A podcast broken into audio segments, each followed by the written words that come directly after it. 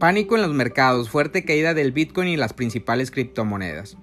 La aversión al riesgo por los efectos de la variante Omicron del coronavirus y el aumento a la inflación se sintieron fuertemente este sábado en los mercados de la criptomoneda.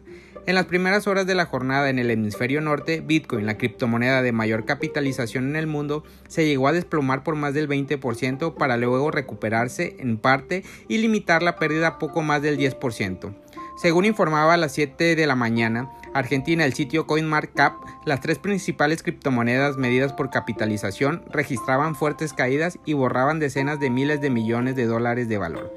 Bitcoin, la más grande, con casi 9 mil millones de valor en unidad en circulación, acumulaba una pérdida del 16,85% en las últimas 24 horas. Ethereum, la segunda cripto de mayor valor de circulante, con un valor de 4.690 millones, caía a 14,23% y Binance Coin, la tercera cuya capitalización super levemente, supera levemente los 90 millones, llevaba pérdida del 13,1% de valor.